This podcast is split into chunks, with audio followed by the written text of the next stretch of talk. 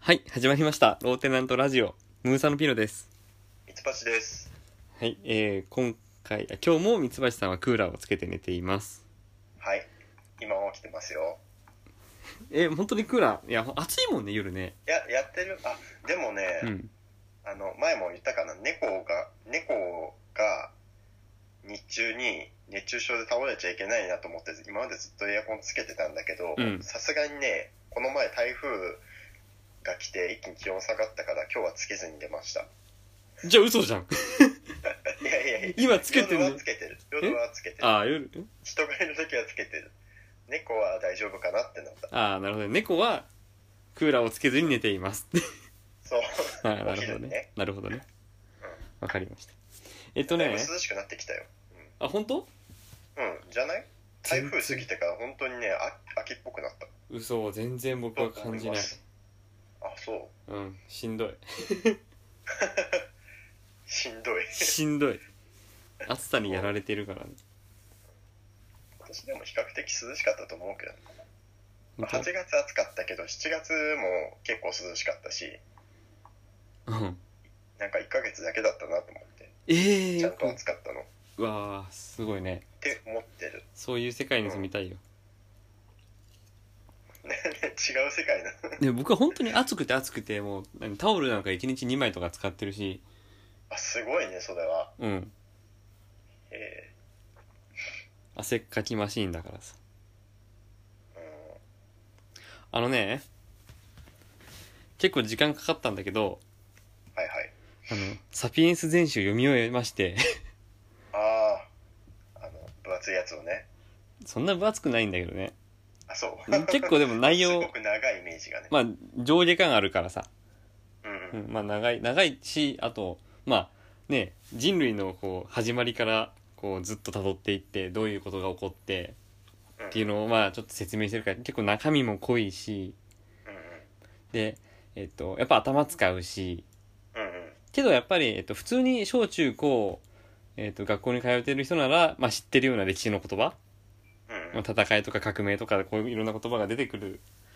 けどその覚えた言葉の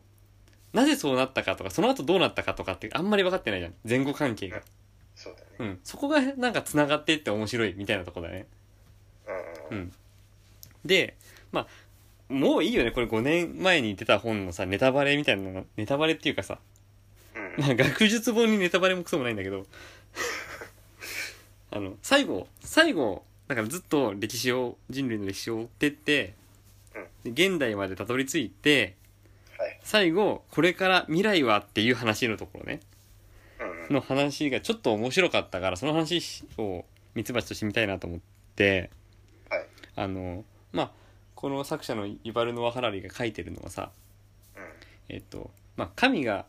えー物事を物を創造したっていろいろまあ宗教観でもいろいろ言われると思うんだけどうんうん実際はそうじゃなくてうんつまりキリンはもともと首が長い生物だったわけじゃなく神様が首を長くしようとしたわけじゃなくってはいはい。その生き残るために首が長くて高いものを、えー葉っぱを食べられるキリンが生き残ってさらに子孫を作ってより首が伸びるようになってって、首が長い生物として確立したってことだからさ、うんだったりとかうんし自然にあの形にななになっていったわけだよね誰かが作ったわけじゃなくてね、そうだよね。ただえっと鶏とかに関しては人間は鶏を昔から捕まえて食べてたわけだからうんうん。えっと家畜と、ね。そうそう人間にとっては鶏っていうのは足が遅くて太ってる方がいいうんうんうん。からで足が遅くて太ってる鶏を作ろうと人間がしてきたから鶏はどんどんどんどん足が遅くて太った形になっていったわけだよね。うんうんうん。っていうふうに、えっと、自然に霧みたいになっていったものと、うんうんえっと、人間の意志が加わって進化していくものってあるわけうんうん。で、えっと、ついに人間はその遺伝子とかを操作するようになったわけじゃんか。はい。でこれによって、えー牛がねうんうんお乳を出す時に、えー、と病気になりなりやすかったんだけどうんうんうん。それを、えー、と牛に普段から食べさせるものに、えー、と何か混ぜたりとか、まあ、遺伝子操作をすることによってはいはいはい。えーそういう病気になりにくくするなるほど。ことでよりミルクが出やすくなるとかさとか、えー例えば豚肉に含まれる人間にとって健康に悪い脂肪分っていうのをじゃあ豚にうん豚からなくすようにうんうん。して豚肉を、えー作って、まあ、人間はそれを食すようになったとかさっうんうんうん。はいていう風になってってるっていう話なんだけど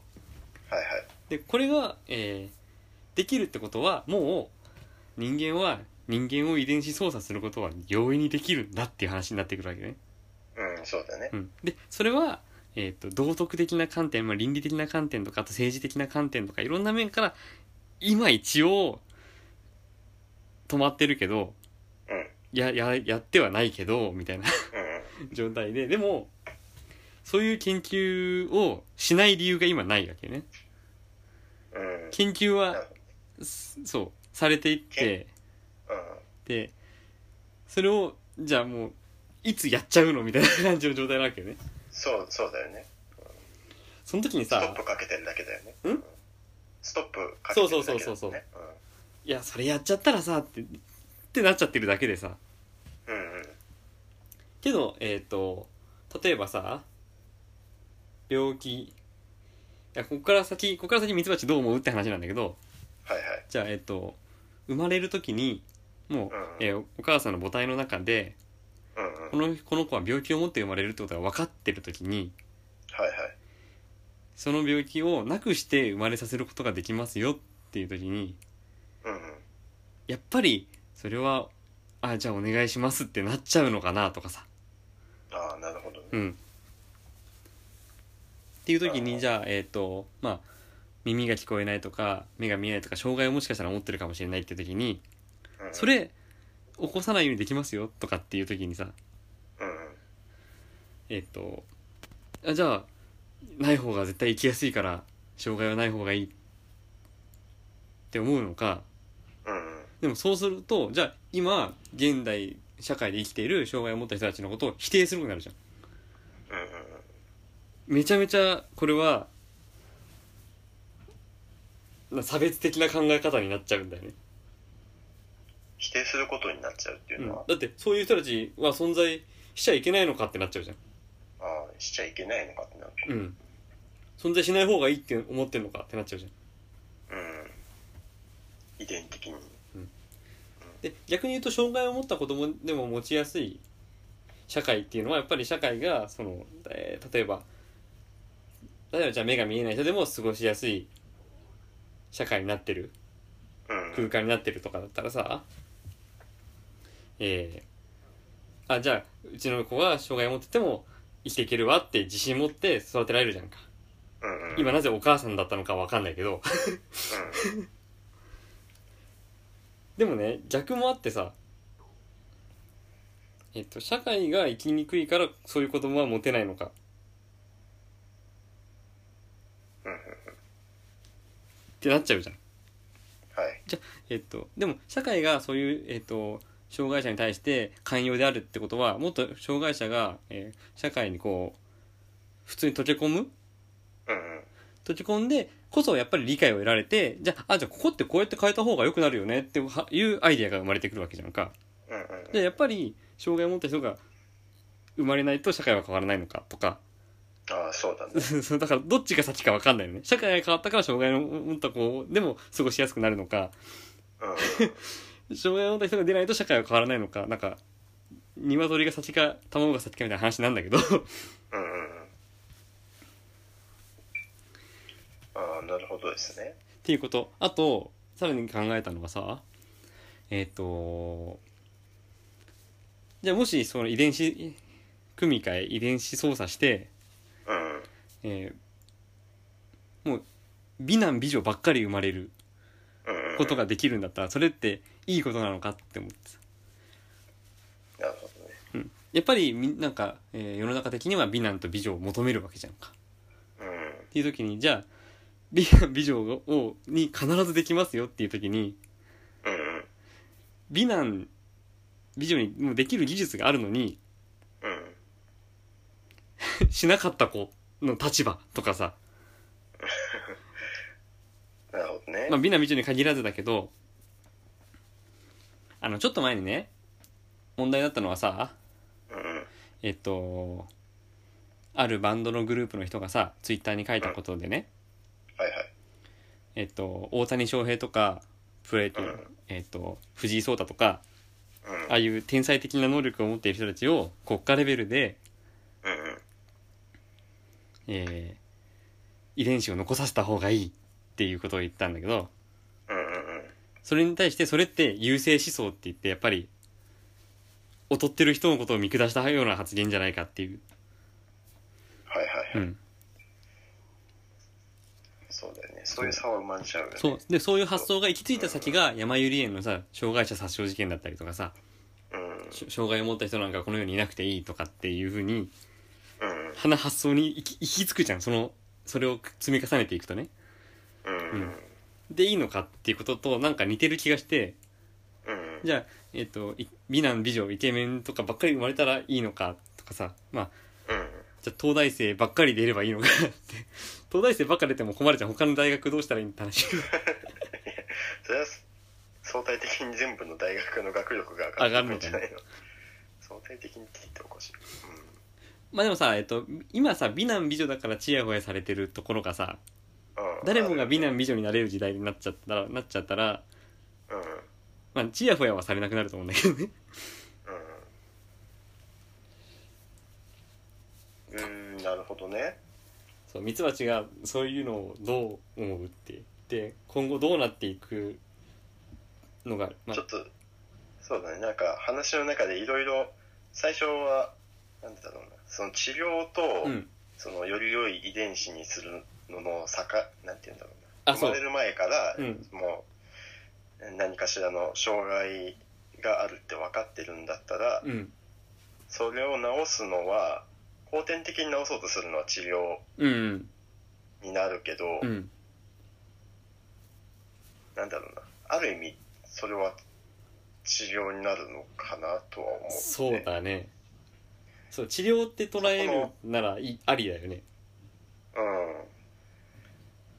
で、そうだ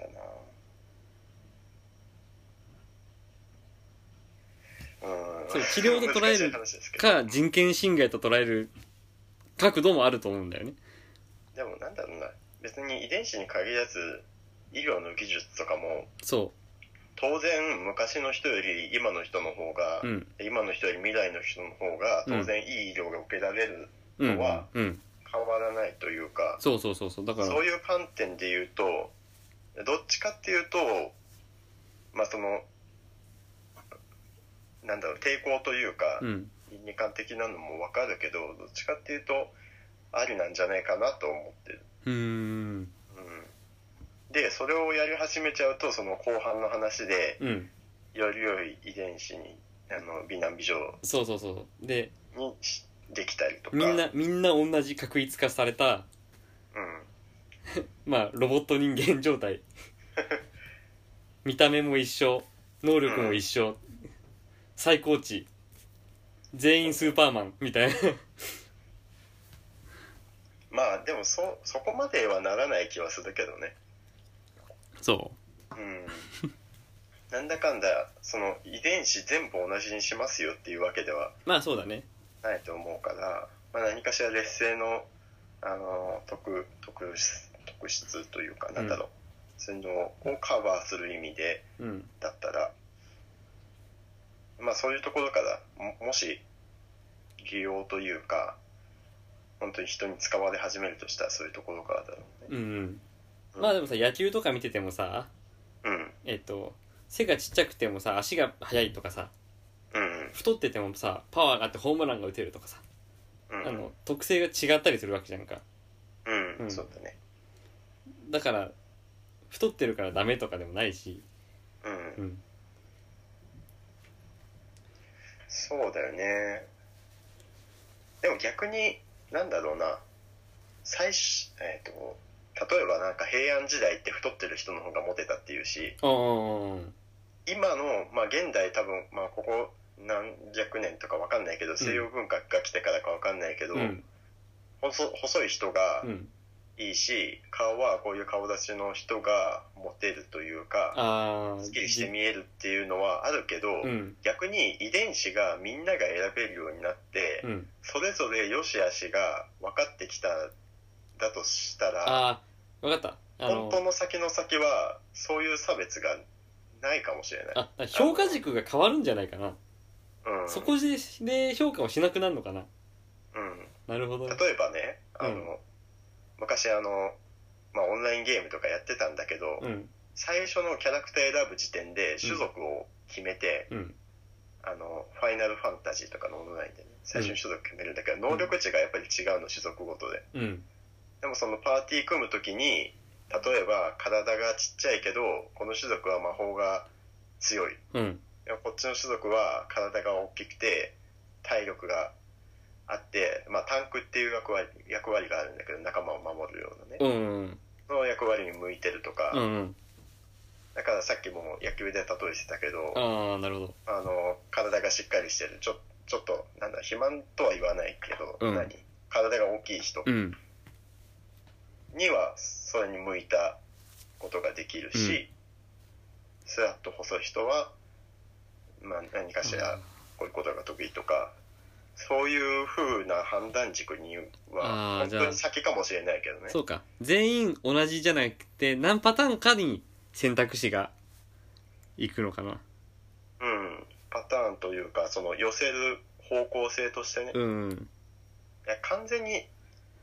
遺伝子がもう全員同じ顔になっちゃうとかね多分ないと思うではないねだからじゃあえっとうちの子は学力重視でとかさうちの子はプロサッカー選手にさせるみたいなさうんうんうんプロサッカーでも、えーフォワードフォワードでとかさエースストライカーに、っていうあの遺伝子を求める でその遺伝子はじゃあ何百万しますよとかそういう世界なのかな、うん でなんだろうなでその頃には多分仕事とか、まあ、スポーツはあんま変わんないかもしれないけど、んあり方もきっと変わってて、うんみんながみんな絶対的に頭がいい遺伝子を欲しがるかどうかもちょっと怪しいのかなって思ってすなんかその話聞いててうんあのこの現代にそういう技術があったらっていうよりどっちかっていうとそういう技術が入ってきて、うん先々どういう価値観になるかなみたいなところをちょっとイメージしながら聞いてて、うんうんまさにそそこれぐらいの時代になると、うんなんだろうなきっと人間もそんなにがっつり働いてない気がしてうんうんねだだったらうーんそうだな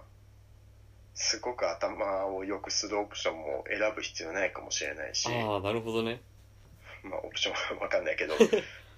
あ結局、まあ、体はやっぱり丈夫になっていくんだろうね、あそう体は丈夫で健康な方うんが、そうだねそれが一番だよ増えていねくんだろうけどそうか必ずしも頭がすごい良くなくても、うんえっと、人生を楽しめるそうそうそうっていうことなんだろうなあ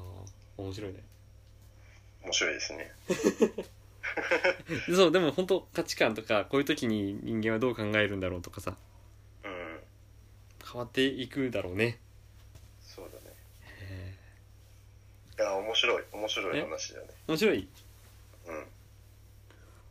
あそのなんだろうなその優勢思想とかうん言ってたけどその変わっていく段階が多分一番荒れるんだろうねそうそうそうでさえっと今さオリンピックとパラリンピックってスポーツも分かれてるけど、うんその前話したことあるかもしれないけど、えっとうんうん義足をつけたランナうんうーんがえオリンピックに出るときにうんじゃあ出てオリンピック選手と、えー競ったときにうん競ってその人がえー義足をつけたランナーがえっ、と健常者のランナーオリンピック選手に陸上選手に勝った時にこれを金メダルとしてみんなが称えることができるのかっていうことうんだったり今義足とかいろんなさうんうん補助具はあるわけだけどさうん身体的な障害をどう捉えるかってことでさうんけど、えっと視力の低さはメガネっていうこれも補助具なわけじゃんうん補助してる器具で、えーでも同じスポーツをややれてるわけじゃん今現状うんなんでそれはありで義足はダメなのっていう理由は本当はないよねっていうそうだねそういう話とかいろいろねまあいろいろ読んでたり調べたりするとうんうんめちゃくちゃ考えるこの先まあスポーツに限らずだけどねうんうん差別的なところがね差別うんかうんなんというかああいやちょっとなんかすごい考え込んでしまったあ本当うんうんまあそうだからもう考えるテーマだからそれは、うあん、必ずしも笑いにつながるかどうかわかんないけどあれメールで募集してみるあの何この意見について意見というかあ議題についてあそうだね自分だかはらじゃあ遺伝子操作とかが当たり前になってったらこういう社会になっていくんじゃないかとかねとかねまあ遺伝子操作に限らずまあ賛成かそうじゃないかとかもん賛成かそうじゃないかとかでもあいあいしそうだねうんそういう意見をねそうもらえたら面白いかなってう思うんまあ、遺伝子操作に限らずそういう、えっとまあ機械を取り付けて、うんまあ、反サイボーグみたいなことになっていくんだけどさ人間うんそうなってる時にじゃあターミネーターとか、まあ、フランケンシュタインの怪物みたいなことが起こるのかとかさテーマで言うとなんか人間がどこまで人間かそうそうそうそうそうそこの境あ目っるてし結局何なんだろうってなっちゃうなんだろう人為的人為的とその自然的なものの境目の話をするときにいつも思うんだけど、うん人間も自然じゃないのかって毎回思うんだよねうんうんうんそうその辺もね人工物って言うけど人間も地球規模で生まれてこう育ってきた、まあ、サピエンス全身にのあるように育ってきたうん進化してきたものが作ったものって結局自然の一部でしょってことでしょうんまあ他のなんだろう周囲の環境を変えちゃう生き物だって他にもいるし、うんうんまあ、人間は確かにその知能を使ってかなりなんだろう大規模な変化を起こせるけど、うんうん、どこからがなんだろうその生き物的な変化というかねそうそうそうそう人為的っていう言葉になっちゃうのかっていう、今僕はさ自然な何じゃあ人人類の進化を経てきた存在の自分は人間だって思ってるのかもしれないけどうんうんで自分の子供も人間だと思ってるかもしれないけどさっき言ったみたいに遺伝子操作された豚はもうえナチュラル豚じゃないわけじゃんうんナチュラル豚のはだから遺伝子操作したことで人間に味人間の口に合う味になってるわけじゃんだ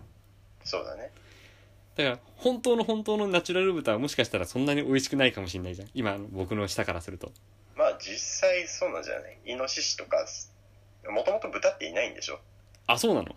うん、全部イノシあシイノシシの派生かだったはずだけなるほどそうそうそうそうやってう元をたどると多分人間が食べるものじゃないまあ今の僕が食べるものじゃないかったりするわけじゃんかだから豚までは品種改良だけど、うんそこから先近年はもう遺伝子的な操作になってるよっていう、うんうんうんうん、でそれを食べてる僕自身がナチュラル人間かって言ったらもう分かんないよねそううんそこはなんだろうな遺伝子をそのまま取り込んでるわけじゃないしうんそれはいいと思うけどな別あに本当けどさじゃああのえっと個人的には遺伝子組み換え食品とかも、うんまあ安全なら全然いいと思ってるななあんか遺伝子組み換え怖がってる人ってすごいそのよくわかんない遺伝子そのまま体に取り込んでるみたいなイメージを持ってるーうんうん気がするんだけど、うん実際もうなんだろう全部分解されちゃってその中のタンパク質であるとかもうそういう単位までばらけるわけだから、あーその遺伝子のせいでその生き物が体内で変な物質を生成してたら害があるかもしれないけど、うんその遺伝子自体は害はないというかああそうだね確かにでその変な成分あるんだったらそれは検出できてると思うんだよねだからさえっとじゃあうん原発事故があって放射能物質が空気中にとかさうんうんうんそういうのを取り込むこともあるわけじゃん人うんうんそうだね間うんそうやってまあどこまで 人間はし自然であるかってことは分かんないけどさ自然っていうなんなんだろう言葉の概念が、まあ、あやふやかもしれないねこうなってくるとそうだね、うん ごめんこのテーマで1個のテーマで長く喋りすぎたいやいやいや、面白いよ。結構好きで。こういう話を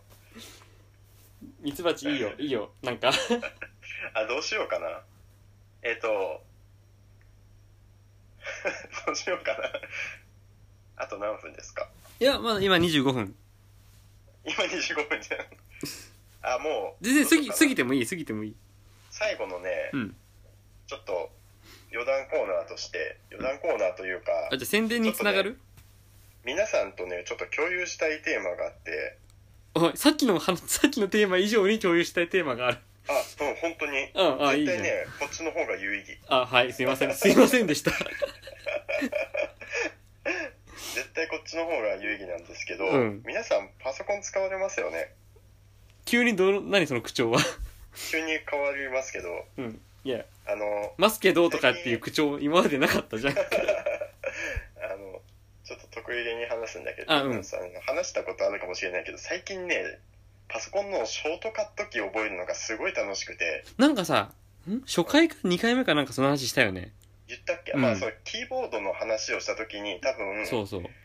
あそうなんだよあのいいキーボードというかちょっとキーボードのキーの配列がちょっと特殊なキーボードを使ってまして、うんコントロールキーがねえっ、と数字の左手の小指の A の1個左にいるのすごい押しやすいところにあってうんでそういうキーボードが来たからにはショートカットキーいろいろ覚えようと思って、うんあれからずっともう20 21回目とかでしょラジオうんもうね5週間ぐらいうんあ、5か、あ間違えた5ヶ月ぐらい。うんずっと、あれからキーボードのショートカットのね、勉強をしてて、うんことあるごとにちょっと新しく覚えててね、うんちょっと、どこまで知ってるのかなと思って、普通の人というか。うん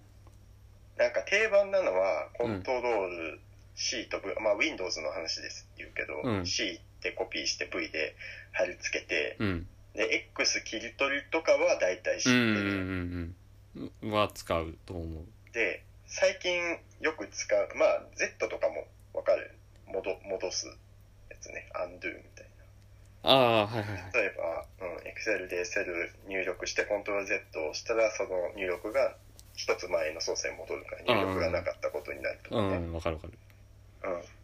うんでえっ、とそうだなけど僕多分それ以上知らないかもしれないなんか本当、うんえっ、とどうしようかな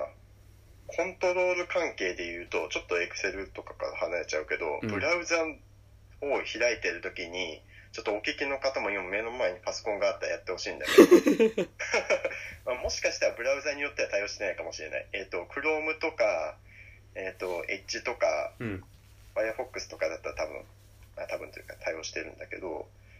本当ね便利なのはコントロールあの T うん、これ新しいタブを開く。えマジであ使うわ明日からうん。だから、今、例えばあるページを見てます。途中で気になる単語が出てきたら、まずコントロール T、パッと押したらタブが出てくる。で、そしたらいきなり、なんだろう、上の入力欄にカーソルが合ってるから、うんそのまま入力ができる。 おーでそこで調べて内容見終わって、もういいやってなったら、コントロール W でそのタブを閉じられます。はいはいはいへえ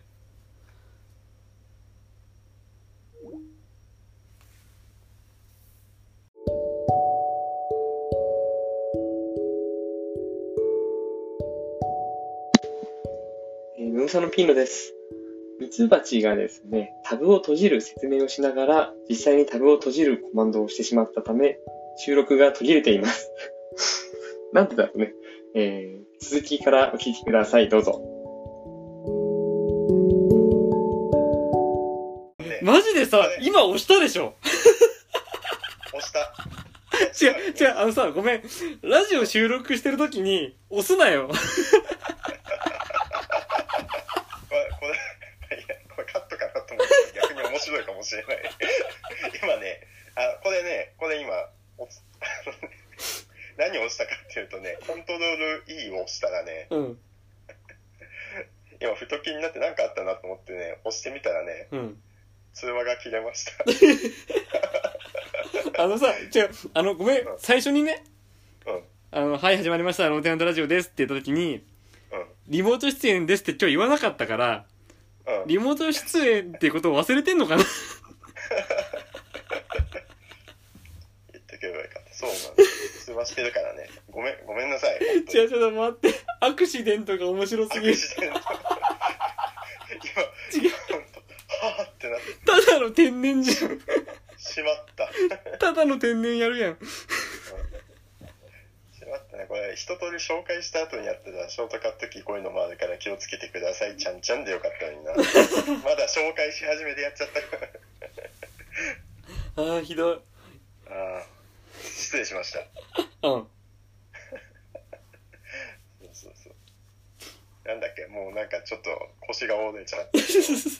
えでもコントロール T は多分使うわ僕そう、コントロール T と W はよく、めちゃめちゃ使うと思ううん。でね、これね、ここまでやってると、ちょっと折ってなるのがね、うん自分最近したんだけど、折るときやるじゃ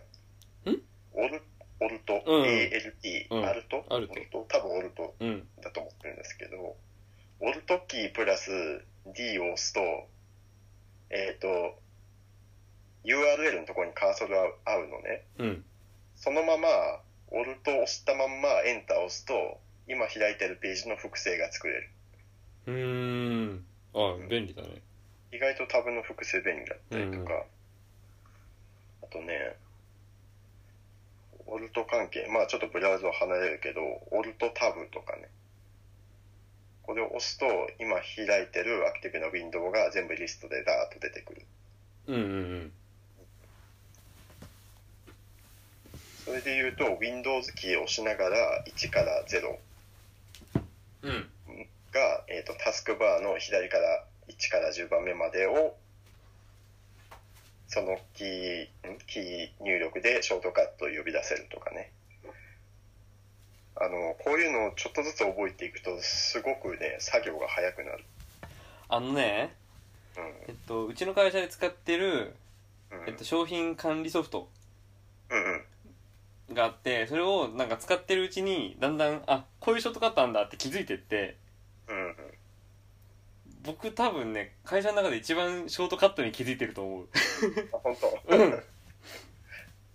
いろいろ試してみてマニュアルがなんかあったりするマニュアルないんだけどねなんかうん試したらあこれできるじゃんとかはいはいはい気づくとめっちゃ便利になってくるのがわかるからね確かに楽しいよねそう、楽しい。本当に。なんかあの、長年使ってる Excel とか、まあ普通のブラウザとかでも、こんなのあったんだっていう発見がもう山ほどあるから、うん面白いよね。なんか損してた気分、本当に。あじゃあもうマウスは使ってないってことだねそうそう、マウスね、あんまり使わない。で、えっ、と、あれ、コントロール押しながら F10 を押すと、なんだろう、右クリックの代わりになるのもこの前気がついて、うんだから、なんだろうな。エクスプローラで、あの、フォルダからファイル選ぶときとかも、十字キーで上下で移動して、あそのままエンターでファイルも押せるけど、あの、会社とかで共有のフォルダとか見てるとう、ん新規で開く。い開かないと他のユーザーが使用してますってなっちゃったりするからあ、うんそういう時はコントロール F10 でメニュー開いて新規で新規を上下で選んでエンターみたいなうーんいやーなんか楽しいよね。あじゃあうん。ああなたのショートカットキーを教えてくださいってメールあー、とっておきのやつをね、とっておきの一発をあなたのとっておきとの、っとておきの一発を教えてくださいハードルを上げるなっておきの一発。あのね、これ実は会社の、えー、と後輩とあの、よくショートカットキーの話してるんだけど、うんキー、キーの組み合わせが3つ以上あると、な3つのキー同時押しとかだ うんと熱い。熱いやるね、みたいな。へえあそういうのあんだそうそうなんだろうないであの今使ってるキーボード F10 キーとかないのうんファンクションしながらまああのなんだろうノートパソコンのキーボードとかもそういうタイプたまにあるけど、うんだからファンクション10を押そうと思ったらファンクションキーと数字の0を押さないといけなくておそーうなるとえっ、とねコントロールシフトを押しながらファンクションなんぼっていうのがあると4つ同時押しになるのねうんうんそれを使いこなせた日にはなんかもうかっこいい気がして4つ4つのキーを同時に操ってるよみたいな話がこの間してああそうなんだそうそう。で、3つあるとなかなかいいね。で、なんだろうな。で、さっきのオルト D やオルトエンターもそうだけど、そのなんか組み合わせ系、これを押した後にこれをするみたいな。うん それも結構ポイント高いよね。そうなのなんかね、あの変なロマンを見出しちゃってる、ショートカットに。へえあのさ、うん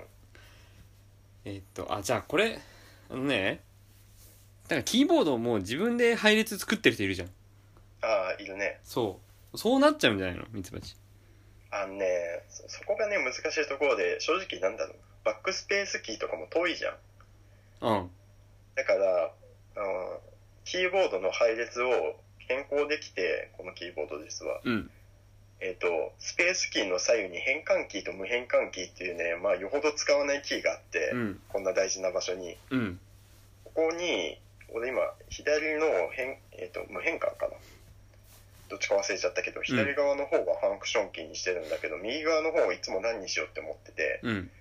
この前ここをバックスペースにしようかなって思ったんだけど、それやるとなんか、ちょっと邪道っぽくない基本の文字入力をショートカットというか、通常入力じゃない方法にしちゃうのはなんかなしだなって思ってる。ああ なるほどねそうそう。今だねから入力方法もさ、キーボードの何普通のな、なんだろう、キー配置を完全にやめてる人も結構いるみたいだへーよ、その界隈では。ああそうなんだてかハマる人はハマるらしいねそれをそうそうそう。ちょっとね、うんそれで思い出したのがさ、うん子供の頃にポケモンピンボールやっててうんうんうん。知ってるあたねポケモン知ってる。ポケモンピンボールってボタンを自分で設定できんだようん、うん、そうだっけ。あのねえっとフリッパーあるじゃん球を弾くで右フリッパー左フリッパーを別のボタンに設定できてうんうん。であと台を揺らすってあるんだよねさ横にうんうん、横揺らしと縦揺らしがあるのねうんうん、のボタンを十字キーのとかえっと B とか設定を自分なりに組み替えてうんうん。これが一番最適なんじゃないかってことをずっと研究してた小さいながらにね。そ懐かしい。えー、答えがあるのそんなに割り振らないといけないのううん割り振る方が結構楽にあこうすると右打ちながら横揺らしできるなとかさ、ああ、なるほどうね。んすごいね、もう工夫してたんだよね。そうそうそうそう面白い。それになんか近いのかもしれないうん、そう。まあなんだろう、その、初期ステージというかね。そういうところから始そうまっていくんだろうね。今日ポケモンの話しないぞと思ったのにポケモンの話しちゃってるからねそうあのね、 まあいいや。あのサピエン、サピエンス全史というか、その遺伝子の話が終わってから、本当はポケモンの話したかったんだけど、うんいいよし実はてね、していいよ落差がうんありすぎて、最初にすればよかったなってすごい思った。いや、今ポケモン入りやすい流れだから入っていいよ。していいの、うん。あのね、初代、あ、てか、あの、ポケモンの技の話なんだけど、うん。ピーノさんあんましポケモンややってるのかやってないのかわかんないけど、あ、本当に炎の赤、赤しかやってない。ああ、な、わかると思うけど、うん炎の技で、うん。炎タイプの技で強い技といえば、えー、何試されるのちょ、ちょっと試してみるけど、 え、このタイプで強いのはヒノコでしょ。キノコ、そういうこと、いや、もうね、必殺技的な、例えば、なんだろうな、火炎放射えあーまあ強い、火炎放射も強いけど、うんあの、電気タイプだったら雷とか10万ボルトとかじゃん。うん。水水だったら何波乗りとかハイドロポンプとか、ね。ハイドロポンプ。うん。有名だけど、うん。まあ、炎さ、火炎放射はあるよ。うんあるけどさ、大文字って何と思って。あ、あ、あ、あったあっ大た。文字だよ。うん、大文字あった。大文字だよ。あれ、確か5回しか使えないんだっけ一番、一番強いのかなうん、回数少ないね。うん。何大文字って。大 え、大文字が、ドーンってくんじゃん。あのね、本当に今日ふと思って、大文ジめちゃ渋いとこついてくるなと思って 誰もわかんないうわ僕久々に思い出したうんいやおかしくない雷とか14ボルトわかるようんわかるけどうん本当に何大文字って優しいじゃんそこそういう話 いやそうそうそれがね今日突っ込みたくて仕方なかっためっちゃおもろいちょっとすれてるよねハイドルポンプもそう確かにちょっと難しいけどハイドルポンプかっこいいよなんかうんすごい勢いで水が噴射してそうな雰囲気あるけうど、ん大文字は違うじゃん 遠くからなんかそうか何あでれかい焚き木というかかがり火というか 他他ないのそうそうでさうんあのポケモンの初代ってさ、うんグラフィックがほぼなかったというか、あうの攻撃技のエフェクトって後々ついてくるけど、うん初代の方全然なんだろそうだねう、うん技の、うん、なかったからさ、うんその時は全然問題にならなかったのかもしれないけど、うん後々だあのアニメーションがつくようになって、大文字の技の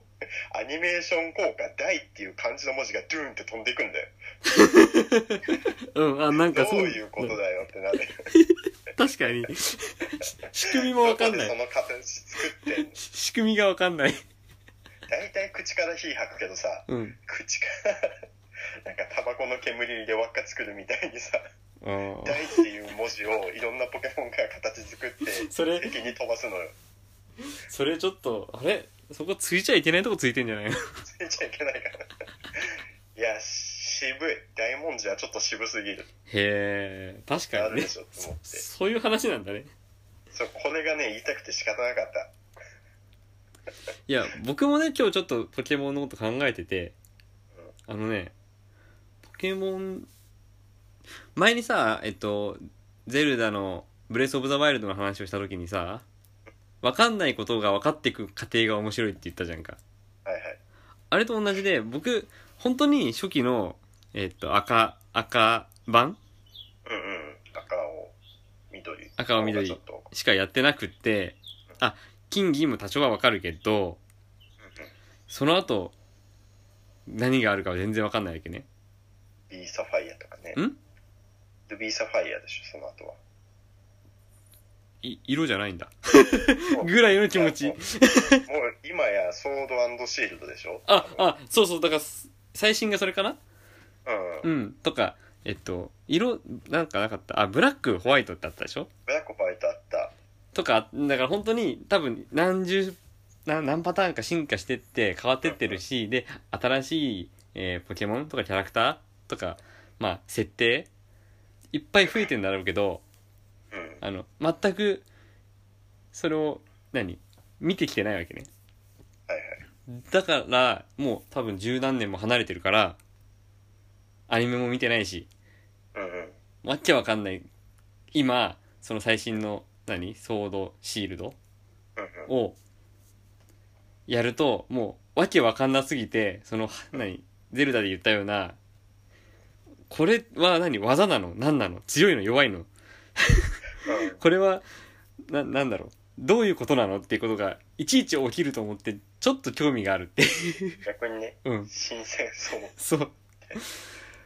右も左も分かんない状態から始められるんじゃないかっていうちょっと期待感 がなるほどねうんその方がワクワクするよねそうそうそうずっとやってるより ねそうそうそうそう今回はこの機能がちょっと変わってるなとそうかじゃなくてもう全部斬新だそうみたでいなたまに昔やった知ってるのが出てくると余計嬉しいっていう あちょっとなんか、それは今なのか、もう、もうちょっと先なのかはわかんないけど、そのーう、んうん最大限になんか楽しめるのが。 そういうタイミングって来んのかなってちょっと思って、なるほどうんね、いつ確かかに挑戦してもいいかもなって、そうだねその、うん。そう言われると確かにちょっと面白そうだねそう。多分、多分、わけわかんないことだらけなんだ よ。あまり知らんけどね。はいというわけで、じゃあ、今日の宣伝コーナーは、ポケットモンスターソードシールドそうなんですよいや今なんでだよそうかなと思ったそうかなと思ったなんでだよ。いや、いいでしょ、いいでしょ。別にソードシールドで、あの、どっちを買ったかメメールで教えてください。あ、そうだね。あ、で、そう、まあ、こんな発見があった、あでもまあ、あんまり僕はネタバレされたくないから、こんな発見があったよとかは送んなくていいです。送んなくていいです。うん。あの、大文字以外になんか、このポケモンの技おかしいよねってなったら教えてください。そうですね。メールテーマがすごいランニンちグょっと、ちょっと今日はもうメールいろんなことをまあ、聞いた人は、もう必ず送ってください。何でもいいん で。はい、メールアドレスははい、ローテナントラジオ at gmail.com です。はい、えー、現在募集中のメールテーマははい、えっ、と、令和のなんでだろはうい。の、あ、これって何なのはもうメールテーマじゃなくなっいて、やいや、メールテーマだよ。一応これって何なのも、メールテーマはい、募集してて、あと、カメハメハ大王違いのま好すきなフルーツはえっ、とね、パイナップル。はい。パイナップル、だ、だよね。 だよね。知らない。ヤシの実とかなのかなえっ、と、アレクサンドロス大王です。ははい。い、えー、詳しい内容は番組ホームページ、ローテナントのラジオ局を見てください。簡単な投稿フォーム用意しております。はい ちょっと今日は長くなったけども、えーアクシデントもあったけれども、そうだね、コントロール E には気をつ けて。以上、ムーサのピノでした。はい、ミツバチでした。さよなら。さよなら。